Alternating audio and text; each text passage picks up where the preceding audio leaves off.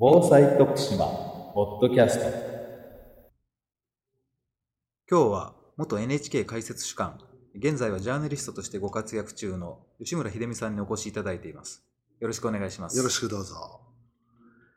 えー吉村さんは若い頃からとてもたくさんの事件、事故、それから自然災害はいなどの現場の取材を担当してこられたとええいうことですけれども、災害という言葉の定義についてですね、ええまずお話しいただけないでしょうか。そうですね。あの、私、あの、災害というものをこう取材しているうちにですね、これ途中で、あの、海外の方からあ言われたんですが、はい。もともと災害って聞きますとね、はい。私もそうだったんですが、台風災害ですとか、地震災害ですとか、火山噴火災害ですとか、まあ、様々なですね、自然災害ですね、はい。えこういったものを私は災害だというふうに思ってたんですね。はい。えところがですね、1989年ですけれども、はい。アメリカのサンフランシスコでですねえ、ロマプリータ地震っていうのがありまして、はい。現地へ行って取材をしようとしたらですね、はい。いきなりそのアメリカの学者からですね、君はどちらの災害の担当なんだっていう質問を受けまして、えっと思いましたら、はい。えー相手が聞くにはですねえ、一つがナチュラルディザスターですね、うんつまり自然災害ですね。はい。もう一方でですね、マンメイドディザスターは uh 研究してないのかって言われたんですよ。でマンメイドディザスター、つまり人為的な災害ですね。え例えば日本でもよく起きます火災もそうですし、えはい。それからあ爆発、工場の爆発事故とかですね。えいろんな、まあ、交通事故もそうですねえ。そうですでね。全部ですね、そういった人間が作り出す災害を、おどっちを担当してんだっていうことを 言われまして、えいや、私両方やってますと。えはい。しかし、災害っていうのは2種類あるんだよということをですね、実は欧米の方から教わりまして、それで、それ以降ですね、自然災害ということだけではなくて、はい。人為的災害もなぜ起きたのかっていう視点でですね、ええ取材なり研究なりを進めていかないと、うんこれは災害を防ぐとか、はい。それから災害の規模を減らすとかですね、でそういったことにはつながらないというふうに感じたんですね。そういった面で言うと、人為的災害のええ最大の災害は戦争じゃないでしょうか。戦争災害。そうですね。ええそれで、自然災害っていうのははい、発生因ですね。発生の原因ですね。はい。例えば台風、あるいは地震、あるいは火山噴火。はいこれはどんなに科学的な技術を講じてもですね、え発生そのものは防ぐことはできない。えできないですね。できないですね。はい。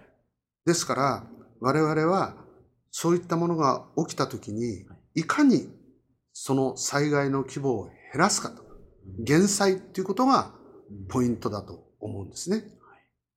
ところが人為的災害ですね。はい。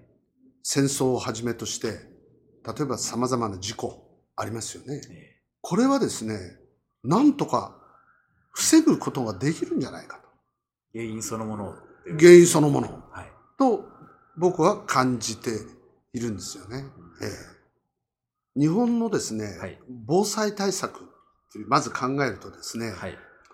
えー大体理工科系の方が、あ、例えば建築の世界とかええ土木あの世界の人たちがはい。地震に対していかに強い土木構造物を作るかとかね、はい。地震にいかに強いえー建物を建てるとか、理学系の人たちがですね、はい。ずっと取り組んできたんですよ、あ日本は。ところが20年ぐらい前ですか、はいいや、彼らだけに任しておいてもね、ええなかなか災害は減らないと。うんなんか情報でねええ、人を救うことができないかと。つまり、情報っていうのはソフト。建築とか土木っていう世界はハードということになります。するとですね、はい。ハードとソフトの両輪で防災とか減災ってっていうことに取り組まないとダメじゃないかっていうような機運が盛り上がってきて、え。災害情報っていうのがいかに大事かということにこうなったわけなんだけれども、はい。当時の災害情報っていうのはええ、災害が起きた時のすぐ直後のええ被災情報ですね。これが災害情報と思われてきたんですよ。ところが我々考えてみるとですね、はい。こういう情報って別に人を救えないんだよね。もうすでにもう災害が起きてしまってるわけだから。結果ですね。そうですね。はい。だから災害を防ぐための情報はあるんじゃないかと。あつまり普段からですね、あ。はい。何もない時に平常時の災害に対する防災啓蒙情報とかね。はい。具体的に言うと、はい。例えばあなたが住んでいるところははい。過去に大きな地震でこういう被害を受けた地域ですよとか、それから洪水で何度も被害に遭っているところですよとか、はい。つまりよく言われるハザードマップ、災害予測地図ですね。ええこれも一つの情報ですよね。そうですね。それから子供さんたちにはい。これまでの地域のええ災害の体験を語り継ぐと、伝えるとはい。いうことも、これ情報ですよね。はい。そうですこねれ防災教育ではい流すはい災害情報です。それがありますよね。はい。それから、例えば、えー台風が来るよと、あるいは大雨が降るよっていった場合に、はい。気象予報ってのがありますよね。はい、あります。これは災害が起きる直前のうん災。害に関する情報ですよね。はい。これも大事ですよね。例えば、まあ不可能に近いんだけど、地震予知情報とかですね。あれば、そうでしょ？ものすごく。あなたの地域にははい。何月何日、何時頃、巨大地震がやってきますよ。地震予知情報ですね。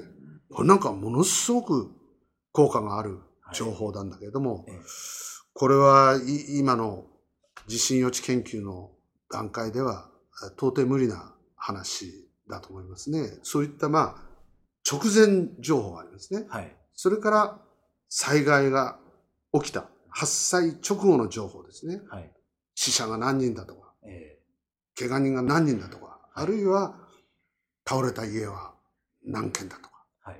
どこどこで火災が起きているとかね。この発災直後の災害情報。はい。それからもっとさらに大事なのは、ええ災害の復興とか復旧ですね。えその過程で地元の人たちに流す情報ですね。これも災害情報。だこの4つにですねえ、はい。え分類されると思うんですよ。ああ。で、近年はい。何が大事か。やっぱり普段からの啓蒙情報ですね。はい。地震とか火山噴火とか、あるいは大雨に対する普段からの啓蒙情報ですね。はい。つまり人の命を救うための情報ですよ。えええ。それが大事。それから災害が発生してから何週間後、何ヶ月後にえ流していく情報ですね。こういうのも今大事ではないか。今伺ったその災害情報なんですけれども、こういった情報をですね、伝える上でえ大切なこととえ。ええいうのはどんなことがあるんでしょうか？あの、これはね、わかりやすく伝えなきゃどうしようもないんですよね。そうわかりやく。すく伝える。はい。情報っていうものが、はい。まあ、わかりやすさと同時に、えその時に出すものとして、え。え適切な情報を出さなきゃいかんですよね。え。ええ。受け手の側が。はい。だって地震の時に火災の情報を流したってしょうがないわけで。だから適切な内容でなければいけませんね。それからもう一つは、受け手の側がはい誤解するような情報はダメですよね。あー紛らわしいもの。紛らわしいもの。例えばですね、はい。これまでの災害の中で、はい。いきなりですね、地震予知情報なんていうのをね、出した県があるんですよ。もうずっと以前の話ですけど。聞いたことないんですよ、地震予知情報なんて。なんだろうと。だからどうもねええ、キンキン余震があるらしいと。だから気をつけろっていう情報を流したんですよ。ところが受け手の側は、ええっと、また大きな地震が来るのかと。言うんで、え。え一時期パニックみたいになったことがあるんですよね。あだから、相手が誤解してしまうような情報はダメですね。それから、情報が確実に受け手の側に伝達されなければダメですよね。伝わらなければ何にもならない。何もならないですよね。はい。例えば、台風が近づいてくるとはい。で、市町村がですねえ、広報、広報カーっていうんですか？はい。広報車を出してえ、で、間もなく台風がやってきますから、十分気をつけてくださいっていう情報を流したとしますよ。はい。ところがですね、台風が近づいてきてるときは、ほとんどの家庭は窓閉めっきりですよ。うん、そうですでね。広報カーなんかじゃ伝わらないわけですよ。防災無線もそうですよ。だから、いかにそういう住民にはい。まんべんなく確実に情報が伝達されるか。これも一つの条件ですね。それからさらに大事なのは、はい。その情報が確実に伝わって、例えば避難行動につながらなければ。これは災害情報として完結したとは言えないわけですよ。目的を果たしてないという。目的を果たしてない。いや、伝えましたと。伝えましたけど、はい。もうその時には避難ができる状態ではありませんとか、そういうケースあるわけですよ。例えば、名古屋を中心にあった東海豪雨の時なんかね、はい。避難勧告とか、避難命令っていうのが出たんですよ。はい。出たんだけど、出た時には、もう住宅は水浸しで、お年寄りなんかもう避難できないわけですよ。だから、そういうのは災害情報として完結してるとは言えないわけですよね。ですから、この災害情報を伝達するっていうことは非常に難しいし、しかし難しいからといってはい。手をこまねいていては困るんで、え行政なり何なりがですね、えはい。しっかりと考えておかなければいけないと思うんですね。あの日常生活においてはですね、はいまあ、インターネットでありますとか、はいえー携帯電話の普及によって、はい。えーほとんどの方がですねその情報一般的な情報に対する依存というのがうん非常に強まっていると思うんですね、はい。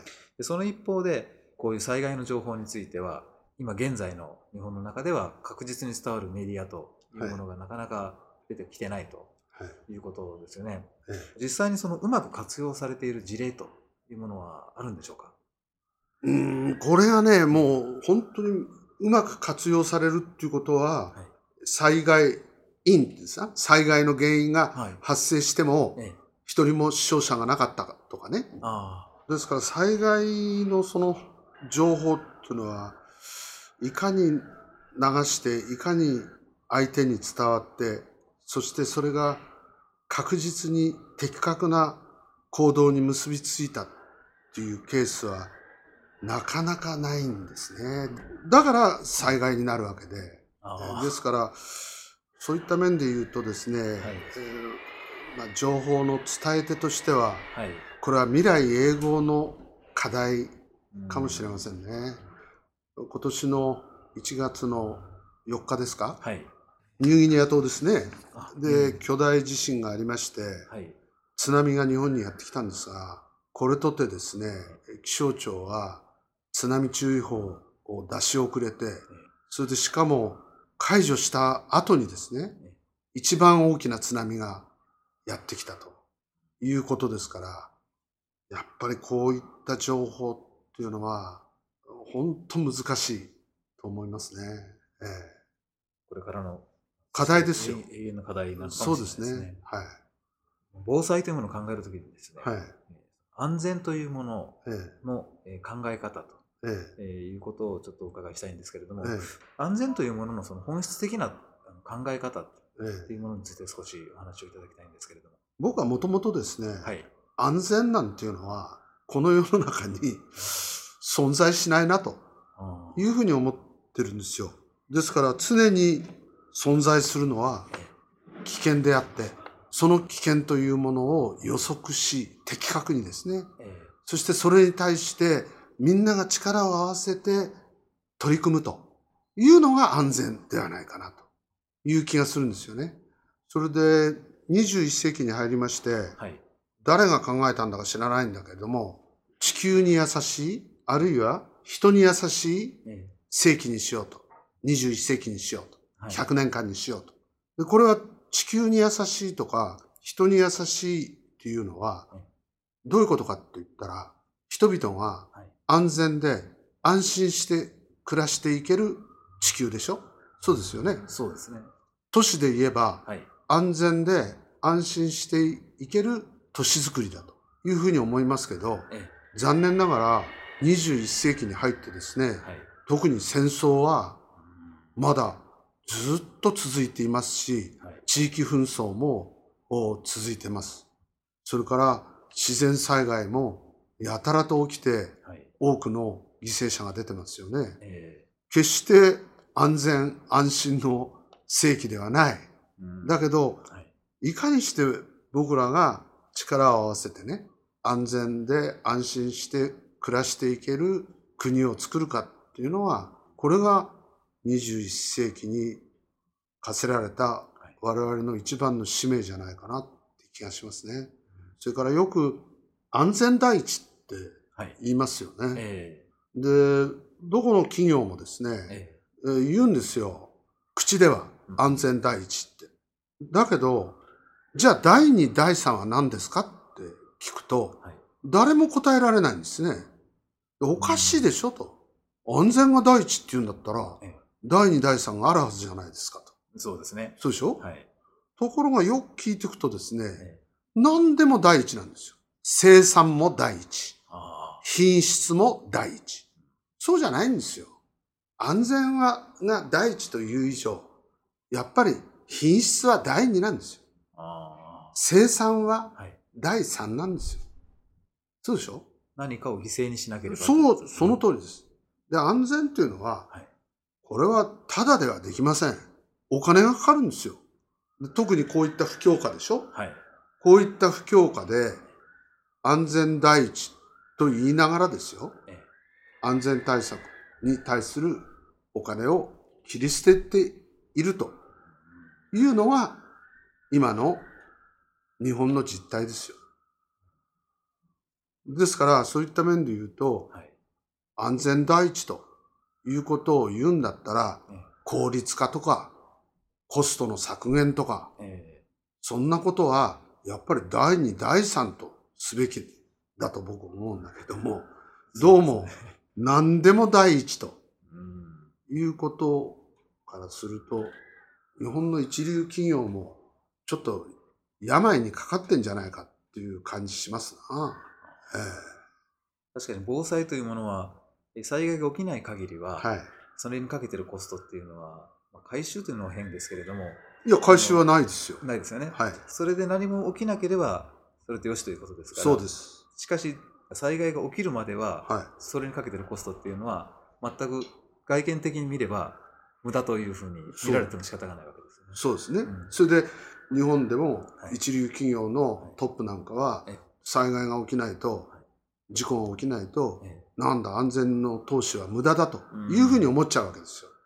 ところが、60年以上ですね、はい60年以上にわたってですよええ、乗客の死亡事故ゼロっていうね、ええ航空会社があるんですよ。ここれはオーストラリアのえカンタス航空です。で、このカンタス航空はええ、社訓がですね、えセーフティービフォースケジュールなんです。セーフティービフォースケジュール。つまり、スケジュールの前に安全なんですよ。だから、修行点検なんかではい何かあったらええ、その飛行機飛ばさないんですよ。ところが、え営業第一だったら、いや、多少故障が見つかってもうん飛ばせっていうわけですよ。それで事故になるんですよ。だから無理に動かすから。あセーフティービフォースケジュール。その前にですね、僕はあの、カンタス航空のトップに聞いたんだけど、ええこう言いましたね。安全が高くつくと思うなら、一度事故を起こしてごらんとうーん。いうことですよ。そういった面で言うとですね、例えば医学の世界、お医者さんの世界でですね、ええプリベンションベターザンキュアっていう言葉があるんです。つまり、予防は治療に勝るっていうことです。